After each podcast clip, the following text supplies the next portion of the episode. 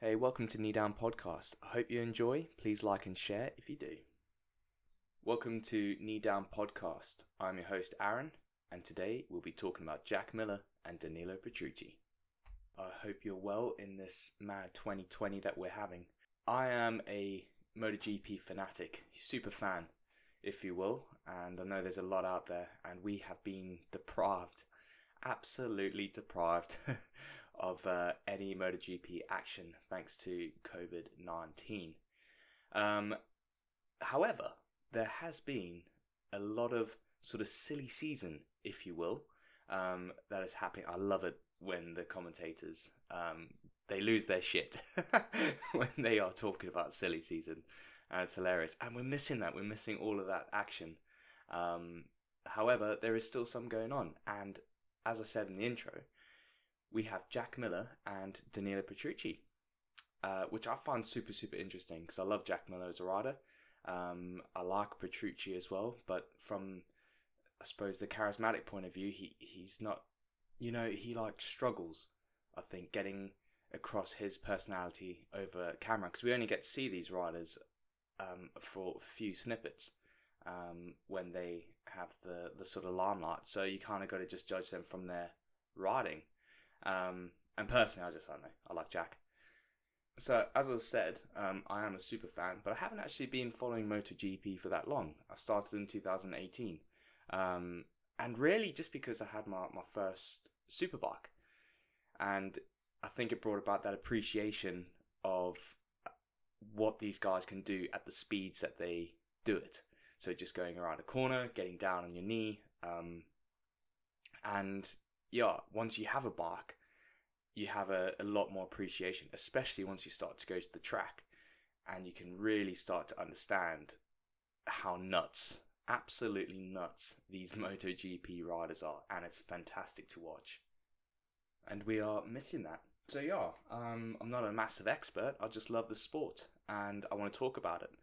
And the fact that we're sort of in lockdown, I'm sort of deprived of this. So let's have this podcast. Let's get it out there. So let's talk about Jack Miller and Danilo Petrucci.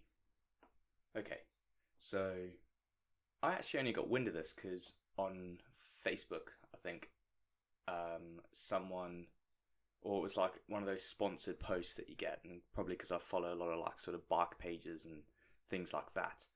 Um, this came up, and I think it was it's visor down, um, and it said something about Miller being signed for Ducati, and I was like, what? What, what's going on? Um, I've not heard anything about this. So I had a little look on the MotoGP website and looked like May 24th, this is where this all sort of came about. So Tardozzi drops Miller hint on BT Sports, the greatest years. Okay, so the article goes as follows. Ducati team boss Davide Tardozzi has dropped the biggest hint yet that Jack Miller will be promoted from the Paramac Racing Squad into the factory team for 2021, which we now know is true. Um, and it sort of brings about that sort of questions about what's going to happen to Petrucci. In the article, though, he also says, um, well, sorry, it also says that Tardozzi confirms that in 21, factory Ducati lineup will be two of the five riders that are currently contracted to Ducati. So that's Andrea Dovizioso, Danilo Petrucci, Miller, Francesco, and Johan Zarco. But I think once he'd sort of said that, you would automatically assume that it'll be Miller um, or Petrucci that was going to take the place. Um, and I think I think that's a pretty hard decision. And if we have a look at the sort of stats between Miller and Petrucci, I think it's quite close. But there are some definite uh, factors as to why I think Jack got picked over Petrucci. So if we start with Petrucci, um, he is 29 years of age, which is four or five years older than Jack. And his MotoGP um, career started in 2012 up until 2019. And since then, he's raced for a couple of uh, different teams, but looks like he went to Paramount Racing for qu- the longest sort of time. So he was in 2015 he started Paramak Racing. So he was with Ducati for a while. Um, from 2012 to 2019, his places were 19th, 17th, 20th, 10th, 14th, 8th, 8th, and then last year he got 6th. And within last year, he did get a few podiums, and one of them was a win with a total points of 176. Now, if we look at Thriller Miller, Jacko, he, okay, yeah, so he's 25 years old, so he's four years younger than Petrucci, so that would definitely be a factor of what Ducati was considering. And his Grand Prix career uh, in terms of MotoGP started in 2015. So he was with Honda for 2015, 16, and 17. Um, and then, oh, and 2017. So then he went to Ducati in 2018 for the uh, Alma Paramac racing team. Since 2015, he's done 19th, 18th, 11th, 13th, and then 8th. So only two spots behind Petrucci last year in 2019. And he bagged 165 points with five podiums. None of them wins, but he was doing so well last year. Hey, he was doing really, really well. Um, I was definitely rooting for Jack, and I think I think another factor was with Jack. He was he was a lot more consistent in 2019 versus Petrucci. He did really well at the start of the season, and then he dropped off quite dramatically. And I don't know why. Maybe like it's hard to know what's going on behind the scenes of the sport, and it's so cutthroat. You can definitely tell that.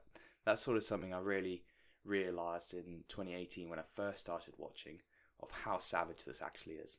And I remember watching um, in 2018, and I'm a Suzuki fan, so I was actually I had no sort of um, biased view of uh, Andrea Iannone. Didn't know who the the rider was at all. Just saw him in Suzuki. Love Suzuki because I have a Gixxer. Um, and uh, I was like, yeah, this guy's sick. And then like out of the blue, he was cut, which then again made me think of like how cutthroat this is and how quickly and early these teams make the decisions. So I'm thinking in terms of Petrucci, that's what happened. There were a lot of talks maybe going on. His morale was probably really low.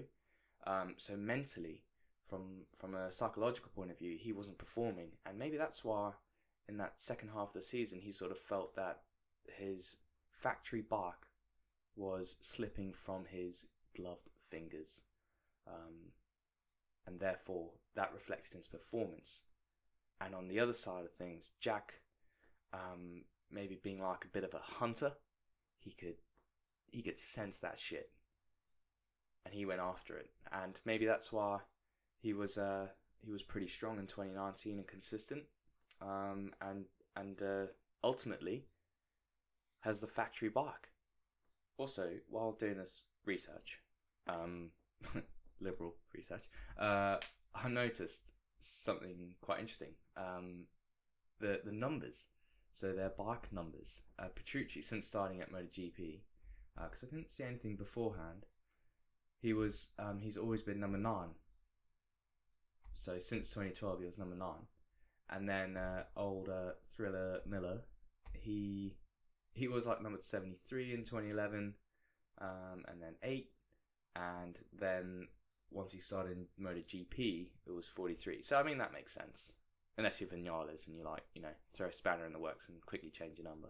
So after all this sort of speculation came out um, following that BT Sport interview, um, a few days later, Jack on his Instagram he had posted a picture with him and the Paramac team um, he'd obviously signed the contract for the, the factory team, and his post was, I'm excited about what's to come with Ducati Corse, but I have to acknowledge with Paramac Racing has done for me and everything they have done to make me a competitor I am today.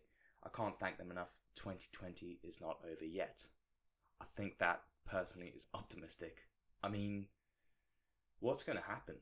Um, at the end of this year, yeah, we got a few potential races, um, but it's not going to be a championship.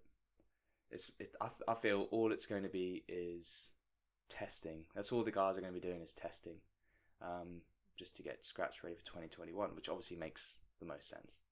So, what does this mean for Danilo Petrucci? Um, and that's that's the big question mark. I haven't actually seen anything at, at this moment in time uh, of what's happened. Only a little bit of speculation. And although Petrucci doesn't have that sort of charismatic um, sort of vibe when he's on camera, I think you can't help not like the guy. Um, just seeing his emotions when he first won uh, that race last year, um, yeah, he was ecstatic and over the moon, and he was he was just super sort of, yeah, he's not arrogant, hey, so it was sort of nice in terms of how he sort of spoke about the team and uh, and this feeling that he had. Um, so I suppose we're sad to see Petrucci go, but what will happen to him? So this is on Visor Down. So they've put um, that Petrucci's manager confirms Ducati's MotoGP exit and eyeing World SBK. Uh, Petrucci's manager says his rider is out of the Ducati MotoGP project. So that was on 26th of May.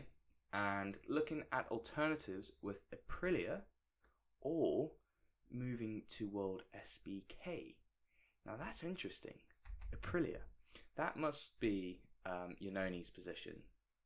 And that is a whole mess of a situation for that oak.